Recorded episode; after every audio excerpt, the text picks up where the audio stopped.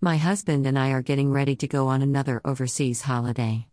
This time was a little unusual as we had to send our passports away to the country's consulate in our country with our visa application. The visa application had to be approved before we could enter that country.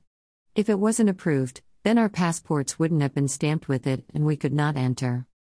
I could have brought my plane tickets, booked my accommodation, purchased my travel insurance, had a current passport, and had my bags packed and ready to go. But none of that would have helped me if I didn't have my visa. Getting to heaven requires that we have both a passport and a visa. Most of us have our passport, we believe that there is a God and He does exist. However, out of those people, there are those that don't have their visa, Jesus.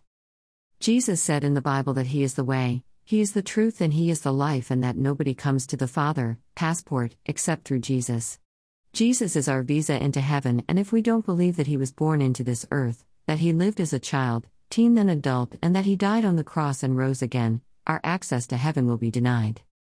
Jesus came to bridge that gap between God and man that Adam created in the Garden of Eden. God had to have a man to restore that gap, but they also had to live a perfect life, without sin. Jesus was the only one that could do that, and he did it for you and I. There is only one sin in the world today, and that is not believing in what Jesus did for us.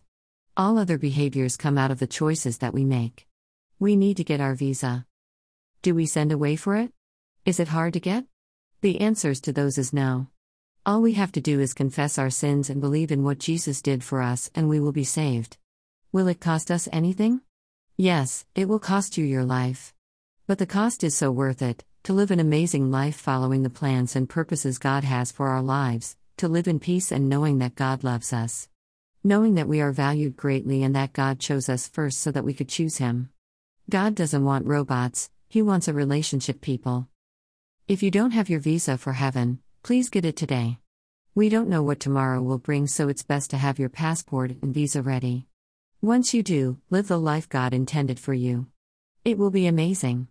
Bless you heaps.